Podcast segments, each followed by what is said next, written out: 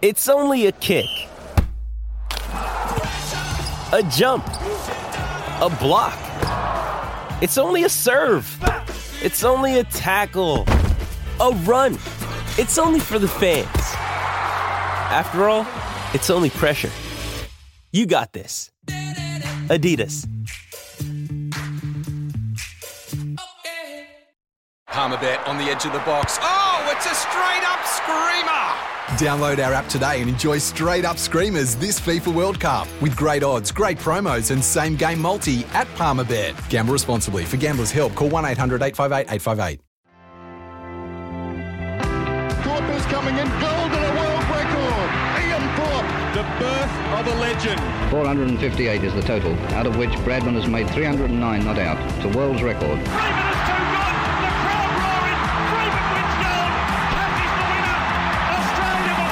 Ball in Test cricket in England for Shane Warne. And he's done it. He started off with the most beautiful delivery. Australia have done it. Australia is back on the biggest stage. Welcome to This Is Your Sporting Life for Tobin Brothers Funerals, celebrating lives. Here's your host, Sam Edmund.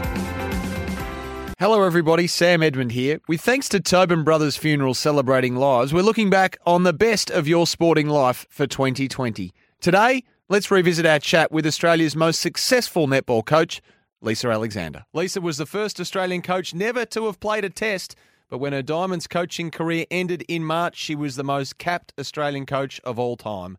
Lisa has overseen gold medals at the Commonwealth Games and Netball World Cups in a 102 test stint that boasts a winning record of 81%.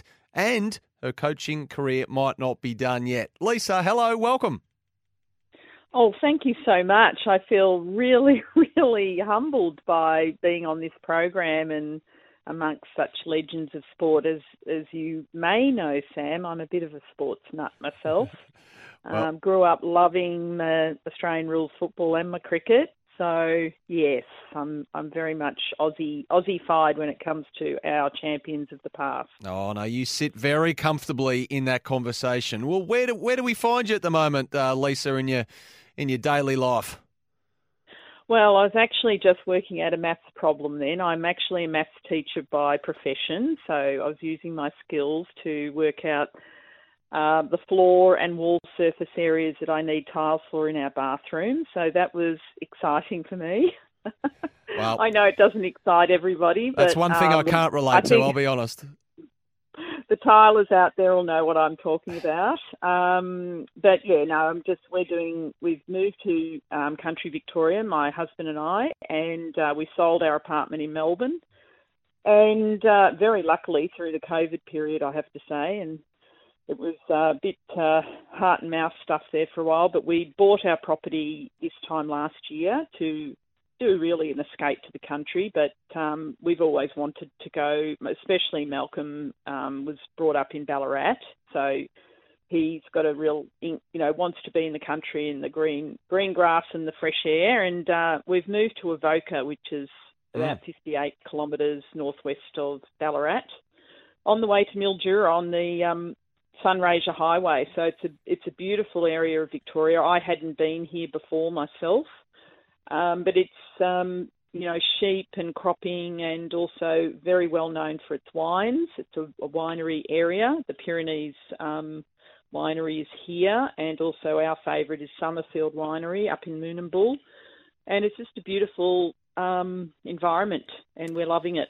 Sounds delightful. I mean, Avoca is a fair way from Cheltenham, the Melbourne suburb where you grew up, and, and you, Lisa, have a fascinating journey behind you. But uh, growing up in Cheltenham, what did uh, the folks, what did Mum and Dad do for a uh, for a crust? Well, Dad, Dad's a truck driver. He's actually a small business owner. When I think back on it, and he was a, what we called a contractor in those days, and delivered alcohol actually to pubs. So we had a secret cupboard at home, the secret cupboard full of grog.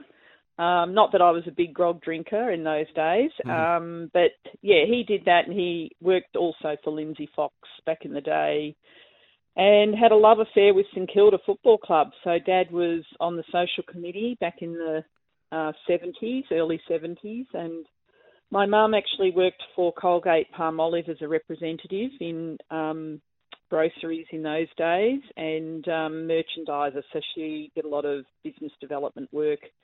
And she also ran my dad's business, so she did the bookwork. So okay. mum gave me her maths um, knowledge, and the two of them uh, were very involved, and Dad was also president of West Pentley Cricket Club. So I lived around West Pentley Cricket Club um, in the summer and had was at the Moorabbin Oval a lot in my early days, particularly. Yes, I can remember as long as I can remember mucking around in the gravel at um, the Moorabbin Oval back in the day. Fantastic. So you mentioned your love of sport there, Moorabbin, West Bentley Cricket. Well, I mean, what sort of young girl was Lisa Alexander? I think Shane Gould might have been your childhood idol as well. Maybe some Olympic bathers in the backyard pool imitating Shane at times.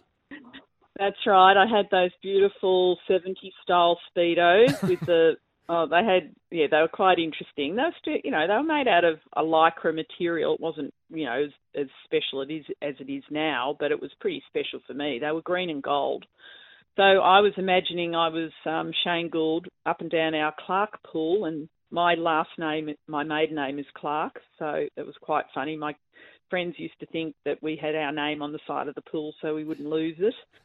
and um, I would be up and down that pool pretending I was Shane Gould. Now, the thing that was fascinating about Shane is that she did swim every stroke apart from breaststroke. So she was a real all rounder. And so I loved to practice all the different strokes backstroke, breaststroke, butterfly, um, freestyle. And I actually taught myself to swim. My brother and sister both had swimming lessons, but obviously mum ran out of time with me and I just learned how to swim in that pool. I taught myself. Um, and absolutely loved the water. I was a water baby um, and I was a complete tomboy. So that's me in a nutshell. I'd playing, I'd be kicking the footy in preference to. I did do calisthenics, which was very, I guess, girlified in those days with lots of costumes and things. But I balanced it out with my football and cricket and mucking around and playing playing with guns and playing war games. So that's me. Well done. And and you mentioned the love of the Saints there that the family has a connection with. I mean, is it true that if you were born a boy, you would have been named Daryl Baldock Clark?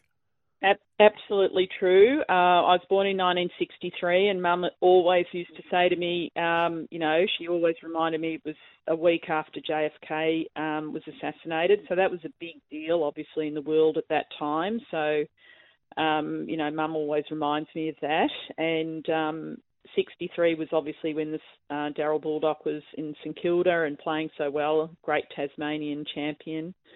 And of course, was captain of our premiership team in 1966, which I didn't get to see. I was only three, but certainly if I was a boy, I was going to be called Daryl. There is no doubt about that. so sporting sporting heroes abounded for you, Lisa, but you were an academic too, weren't you? I mean, you graduated as class captain from Cheltenham Girls High School and you went to study medicine, no less, at Monash Uni. Yeah, I think um, I will have to just pick you up on that one, Sam. It was actually Cheltenham High School, which is a co-ed school. So right. I definitely had boys around me going to high school. Um, we had a we had a girls' school called Mentone Girls High School. Um, many of my friends went to that school. Shani Layton went to that school as well. Um, but I chose to go to the high school because, well, I mean, being a tomboy, I just you know had to have boys around me as it as it was. It did it did um, strike I, me as a stark uh, comparison if the tomboy going to the yeah, girls' school. So don't let me get away yeah. with anything here, Lisa. That's okay. And look, my ma- I did go for a scholarship to Firbank as well in Brighton, but I didn't quite get there. But they obviously missed out on me because I ended up getting, you know, marks, you know, good enough to get me into medicine. But I absolutely loved Cheltenham because I don't know if you remember, but Ross Smith um, was actually a PE teacher at Cheltenham yeah. High School back in the day and a great St Kilda footballer. But then he went on to be a lecturer at Rusden, um, where I ended up.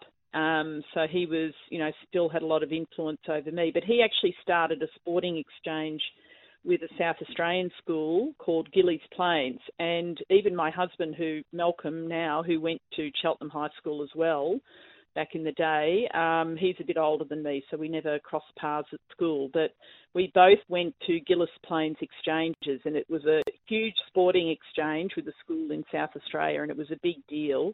And it was one of the great things about high school for me was being able to do that.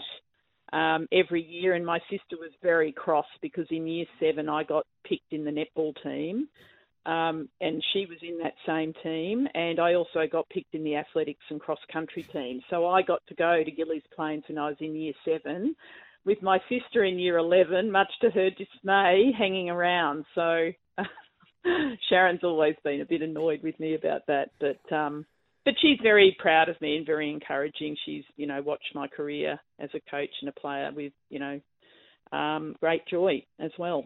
And so you've obviously played just about every sport imaginable. I think little athletics got a look in as well, and and it stood to reason that netball was always going to get a look in at, at some point. Am I right in saying that it was around at the age of ten you joined your friends in a netball team? Was that your first look at it? Yeah, that's right. Um, yeah, it was uh, well grade five in those days, year five in these days, and we joined the local church team, which um, Cheltenham Church of Christ, and that was through friends, um, Karen Hosking, and also her sister Julianne and and Pat, who was our you know ran the club, and Harvey Hoskin also actually coached the team. Um, so we were very, it was a very family oriented, school oriented um, club, but we did have to go to church on a Sunday to qualify to play for Cheltenham Church of Christ. And most of our games were over in the eastern suburbs of Melbourne in Vermont and Ringwood, so we, and East Burwood. So we would have to travel uh, for our home and away games, and that was a load of fun going together. Hmm. Um, and I just fell in love with netball. I was played played in the centre from the start, loved it. Um, I think I was captain in the second year. They chose me as captain, and I just kept on, you know, progressing forward. I actually got into Vic Church's teams in, in my younger years, in the under 16s and the under 18s, and I was picked in their open team when I was in year 11. So um, I progressed through that association, you know, very quickly. Um, and then I got asked to go to the Melbourne Blue Club by Pam Hubbard, who was my coach at the time, and that was the club that Norma Norma Plummer ran and um, it was the the best club in Victoria that played in the state league, and that's where I started first. Um, but then I had Carly. Carly came along when I was 18, and I had to have a bit of a break from netball. So it was funny. I was think three months pregnant when I was in final selections of the under 21 team. Not to my knowledge at the time. Sounds really weird. I know people think, how did you not know you're not preg- you know you were pregnant? But when you haven't been pregnant before, it's hard to know. Mm, so, oh, yeah, well, I'll take your um, word for any that. Case, take my word for it, mate. Um, you know, here I was, a, you know, going to be a medical student, and you'd think I'd know about these things, but at the end of the day, uh, you know, I had a busy life. My partner at the time, um, Luke Alexander, was, um, you know, quite a good footballer as well. So I was, you know, following him around. He went down to Mount Eliza to play he'd been um, captain of the St Kilda under 19 team um, back in the day as well. So, you know, I was sort of all around sport all the time. You're listening to This Is Your Sporting Life thanks to Tobin Brothers Funerals, a family owned business since 1934. Well, next, Lisa Alexander's decision to pick up a netball would forever shape her life and career. We'll explore that right after this. You're listening to This Is Your Sporting Life with Sam Edmund for Tobin Brothers Funerals, celebrating lives.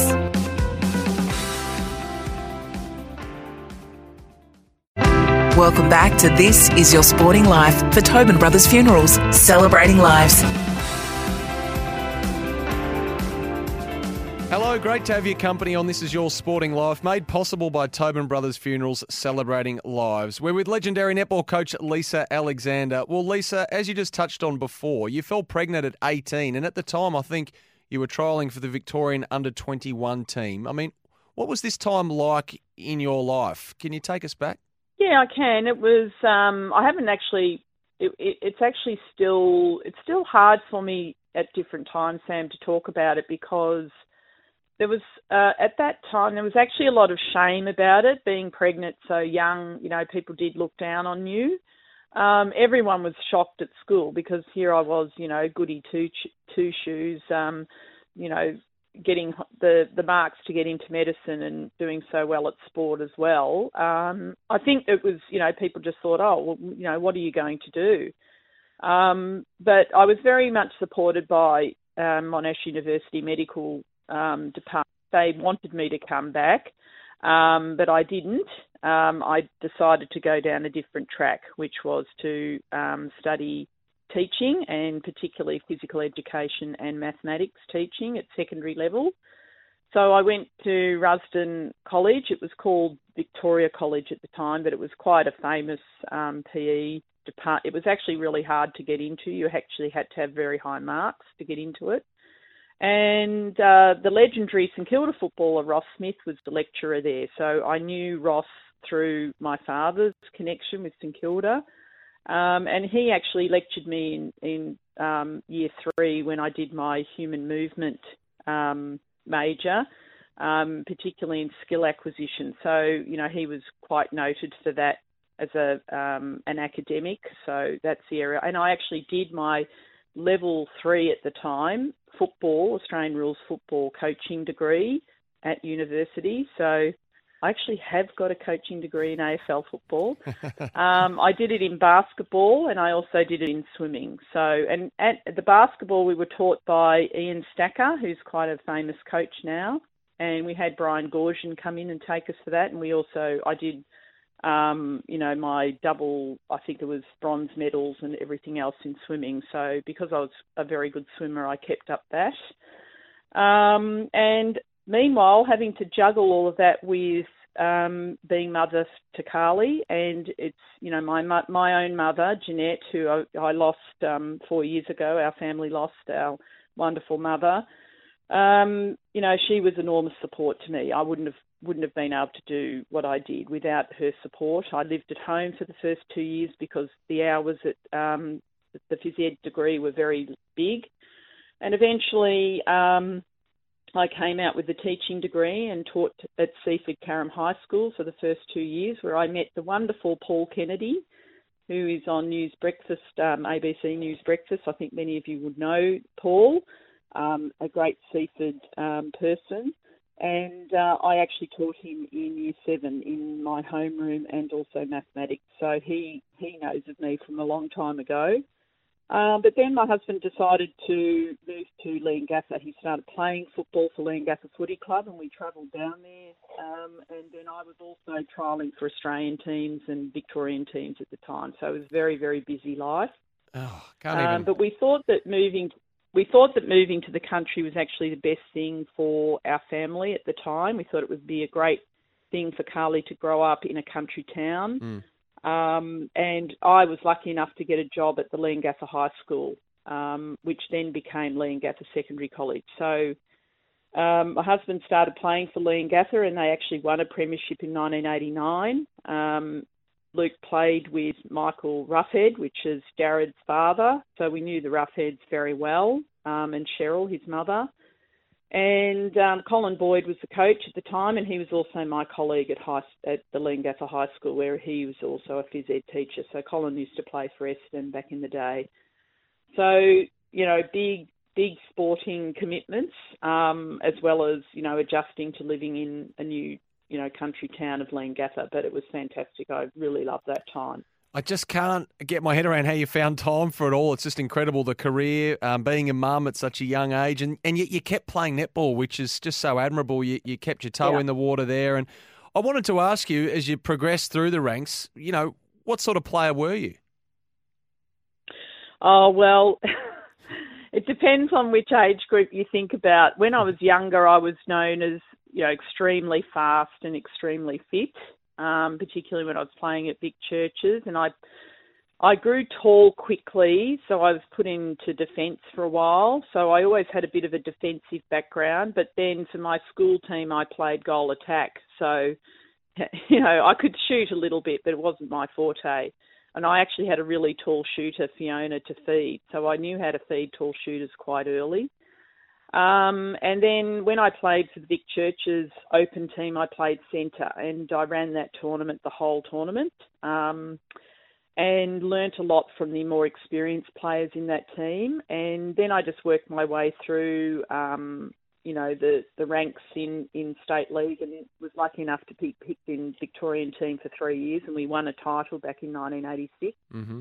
That was um, with Simone McKinnis, my um, you know, one of my teammates at the time, and Rosalee Jencke, who I'm still, you know, great mates with now, and nearly that whole team have gone on to go into coaching actually, and Norma was our coach. But we, it was the first time we'd ever um, been had finals in the in the national championship. So Norma really wanted us to be very fit. So before every single training session, we ran a 15 minute fartlek at the time, which was basically Indian style and we would have her legendary three hour training sessions.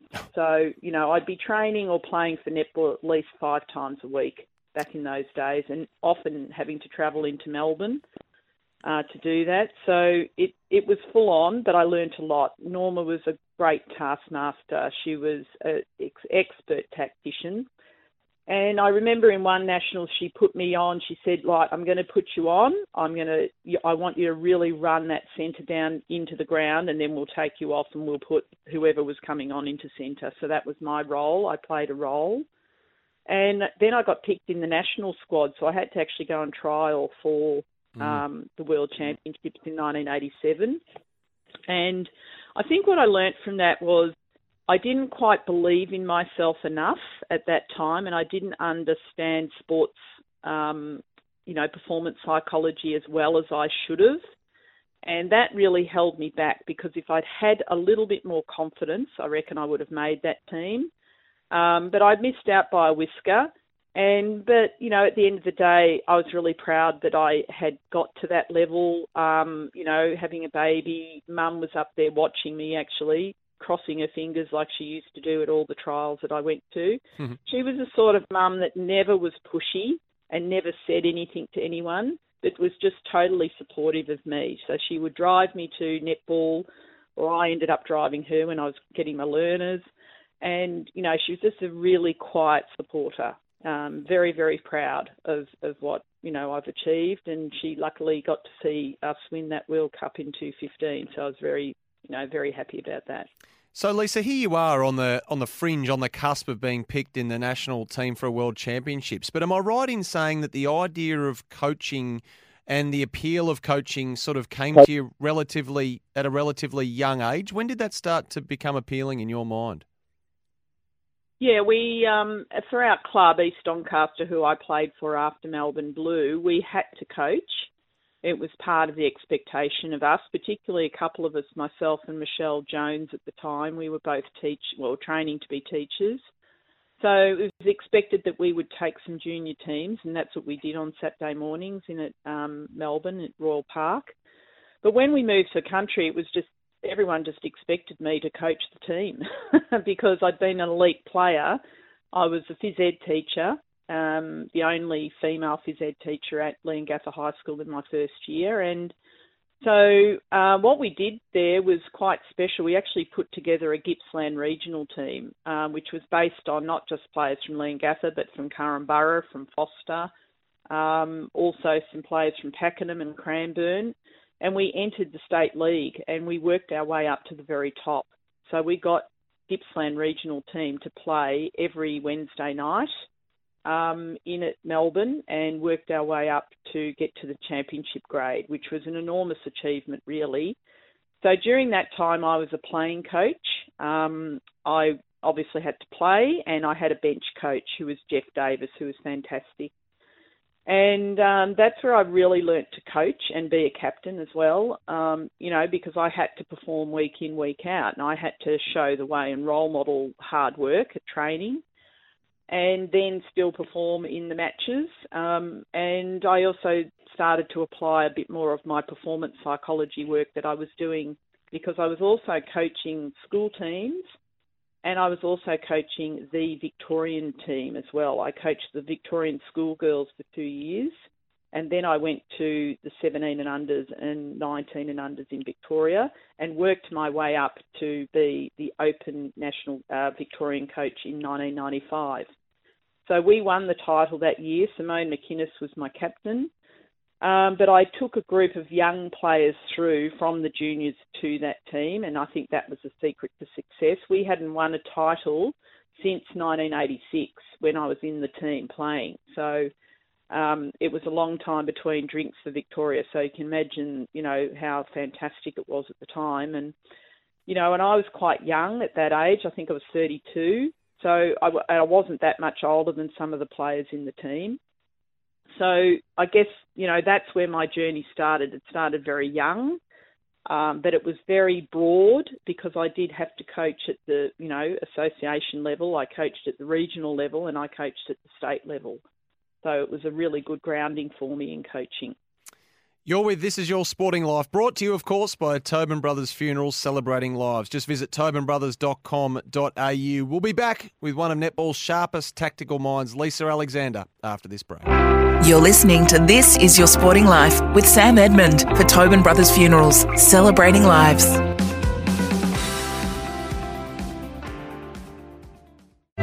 Welcome back to This Is Your Sporting Life for Tobin Brothers Funerals, celebrating lives.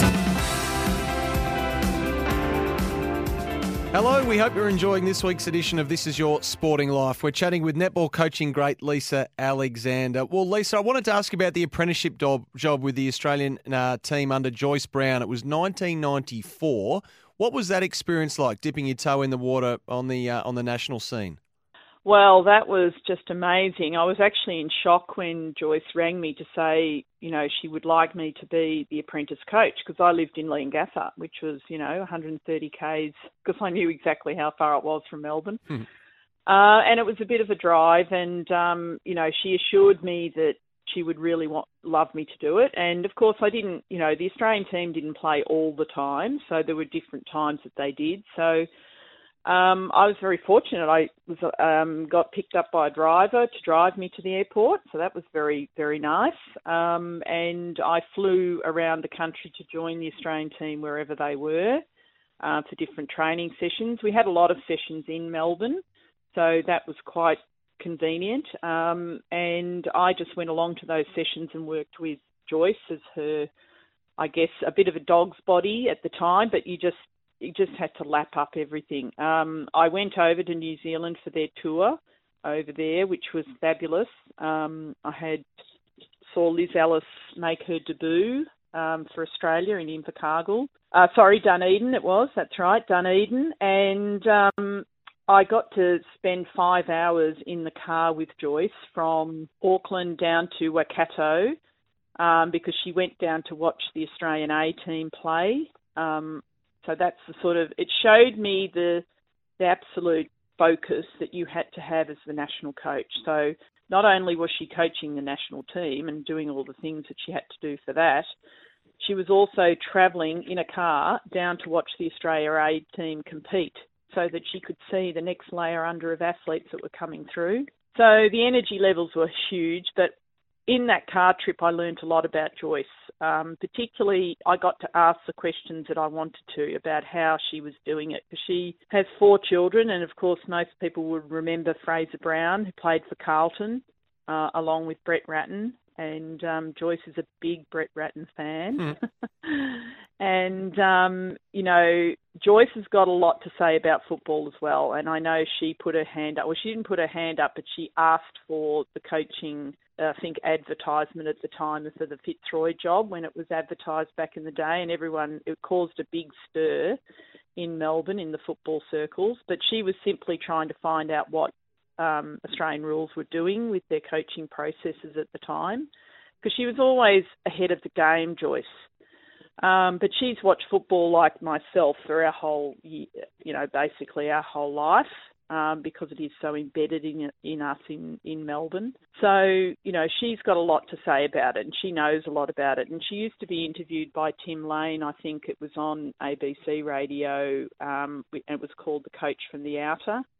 And uh, she used to talk about what the coaches were doing and what they were going through on the radio then with Tim, and it was a fascinating time, and I always used to listen to it. Um, and she was well respected for her views, and you know David Parkin often bounced ideas off her, and the two of them started the coaching uh, degree at Deakin University together. Um, they were the first, um, well, professors, so to speak, at, at the time but I learnt a lot about actually how to manage my life. Things like, you know, Joyce in her day when she first coached the national team, she was probably about 35. She had four kids under six. And I said, How did you do it? And she said, I got a nanny. because Colin, her husband, was a, a very well known and um, wealthy business owner um, in the Lilydale area.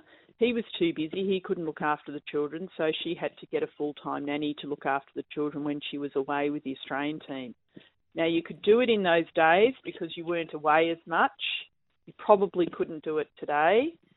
But, um, you know, it just showed me that if you had the focus and you really wanted to do it, you could work out ways to get it done.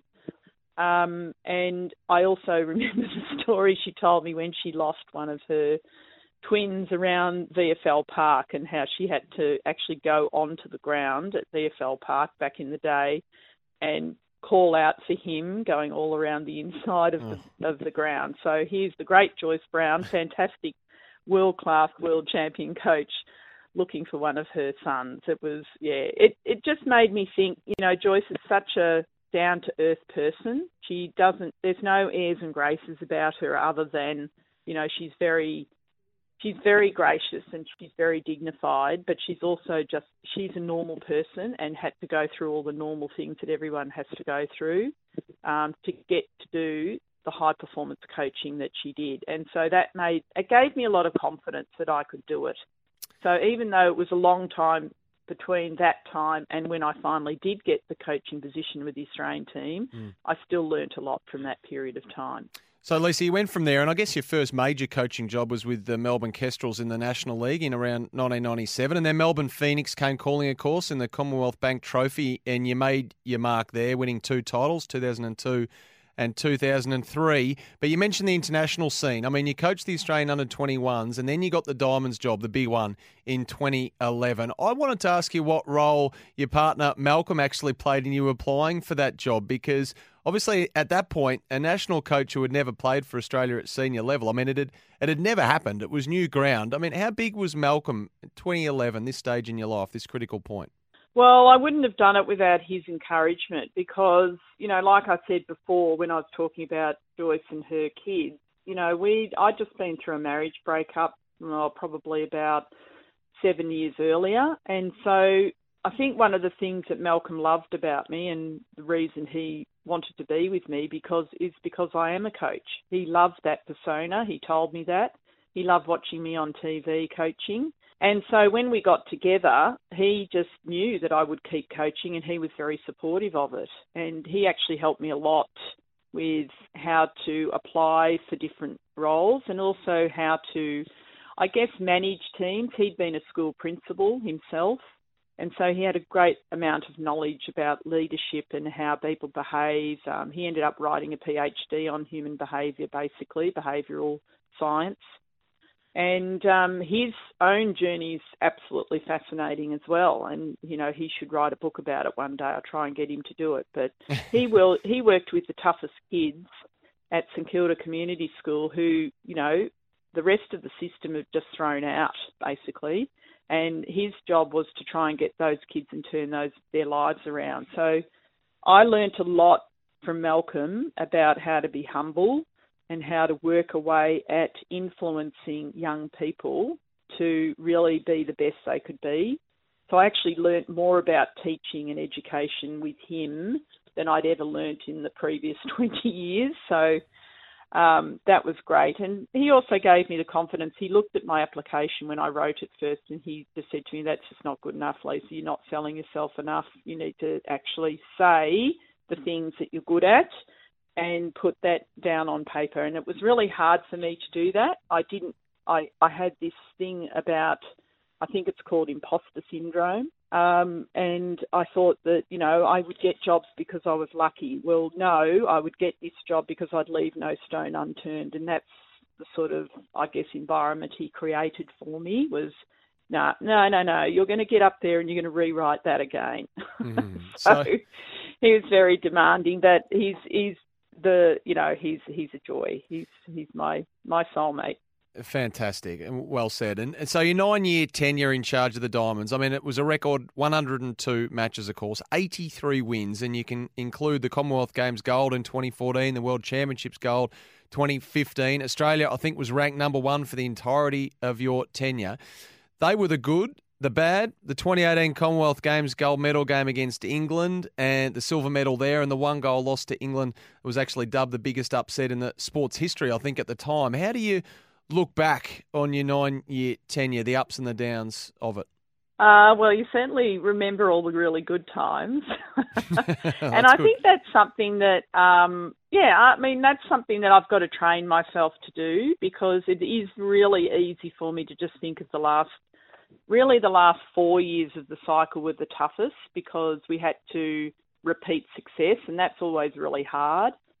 Um, I'm really proud that we stayed world number one though, so that shows that the work we did to you know, sustain our success and our standards as a squad were really high. And you've got to keep it in perspective. We lost those two goal, those two games by one goal. Yeah. I mean, that is just a centre pass. And it's very close. And look, I won't go back on it, but we were, if you look back at the penalties, we were very heavily penalised in both of those games. And that was always something that was always a risk for Australian teams. Um, because we are umpired by neutral umpires, they often are not used to the way that we play, particularly our tight one on one defence. And so the Australian umpires umpire that differently to how other umpires umpire us. So I always have to work with the umpires at each test series. And you can't really do that at a Com Games or a World Cup. You have to, you, you stay quite separate from the umpires. So, you know, there is a bit of what, what I would say luck, rub of the green, and um, it didn't go our way. Um, particularly, what I think was most disappointing about our Com Games loss was we were just playing absolutely superb netball. And the game against New Zealand, the semi final, was the best I think I'd ever seen us play. And it was my daughter that sent me, you know, the tech, uh, a text message the day after, and I said, "Why didn't you send it on the day before?" It was from Bill Gates to say, you know, success is a lousy teacher, and it really is. You do get lulled into some dumb stuff. Not that we did anything dumb, but we had a very, very quick turnaround between the semi final and the final. And I'd had an argument the week before about the timing of the two games. We should have really had the early game because that would have given us more time between the semi final and the final. But it had to change because of TV.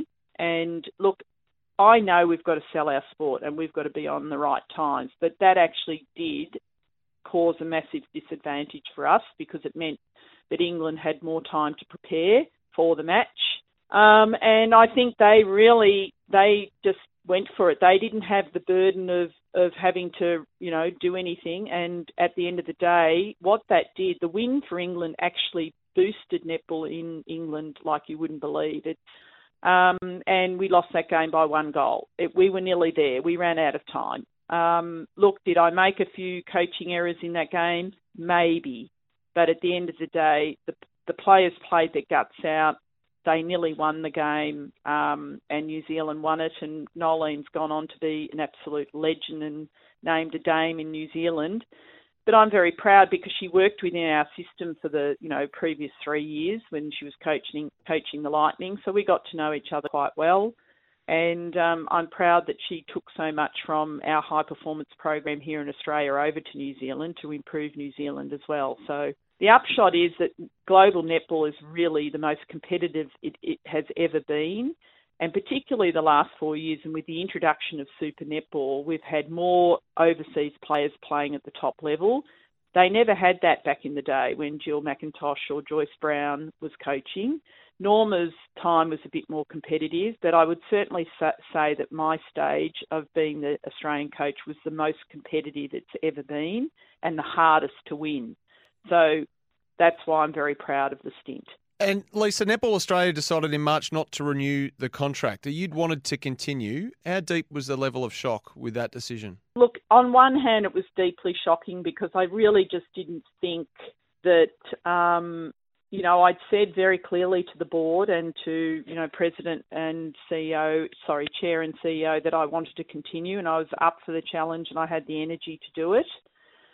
Um, however, they went to a board meeting, and at that board meeting, they decided to open up the position. It's not that they weren't hap- unhappy with what I'd done.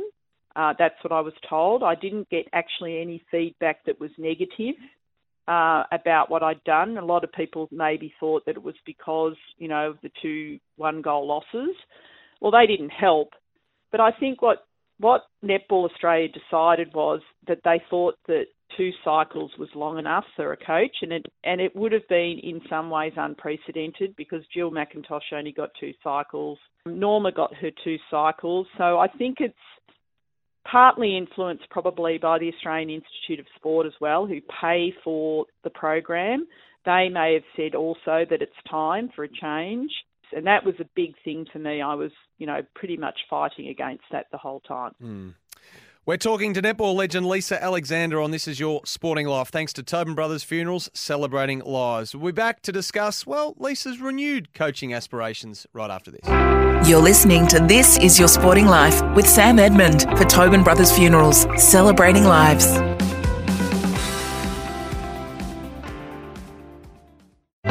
Welcome back to This Is Your Sporting Life for Tobin Brothers Funerals, celebrating lives.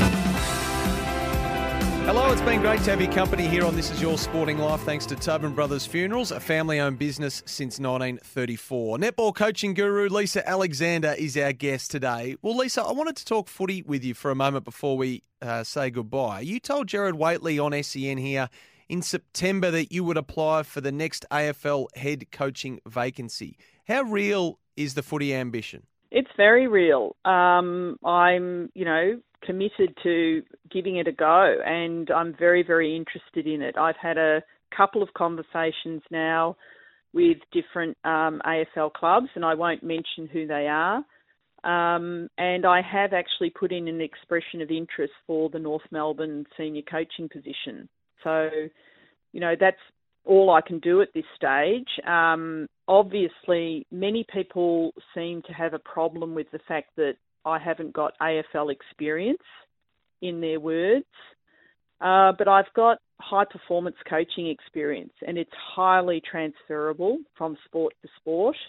I understand that it would be a big leap of faith, but I really do believe that I can certainly improve the programs of the bottom six clubs um, by coming in and having a great focus on high performance and lifting standards.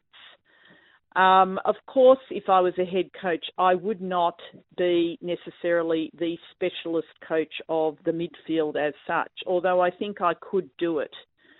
Um, I would bring in people that are the experts to do that. So, you know, more like a Chris Fagan has done at the Brisbane Lions, Although, as you know, Chris played football, you know, at, at quite a high level in mm. Tassie. But, mm-hmm. you know, it seems to be that it's a big step forward for people to understand that a woman who played football for the girlfriends teams, who's watched it her whole life, who understands the tactics and game styles, who can bring in, I guess, fresh ideas about how to play football as well. Why not? Is what I would say and then also, you know, I've I've been a physical education teacher. I teach all sports when I'm doing that.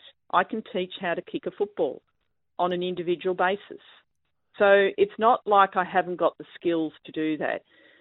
It will be the fact that I haven't sat in a coach's box or things like that, although I have done that with Nathan Buckley back in the day. So there will be some issues, but I think what people don't understand is the level of coaching that I do and have done with the Diamonds. Um, it is, you know, it's it's a hot kitchen to be in. Let me assure you. So, um, you know, it's going to be a matter of a board or a coaching department taking a risk. I know that, but I think you know one day I think it will will happen. Lisa Alexander, I love the ambition. It's been great to talk today as well. I mean, you're the most capped Australian netball coach of all time. Your legacy is enshrined in gold medal successes and the Commonwealth Games and the Netball World Cup successes. You've given so much yourself to a sport that really we hold so dear in this country. Well done on all you achieved, but just as importantly, best of luck for the next chapter. Thanks a lot for joining us. Thank you very much. You've been listening to the best of This Is Your Sporting Life, made possible, of course, by Tobin Brothers Funerals celebrating lives. We'll catch you next week with former Collingwood and GWS star and all round rogue Heath Shaw. It's Tyre Power's Big Footy Final Sale. To kick things off, you can get the power to buy three and get one free on selected Toyo passenger car and SUV tyres. Tyre Power's Big Footy Final Sale can't last. Visit tyrepower.com.au now.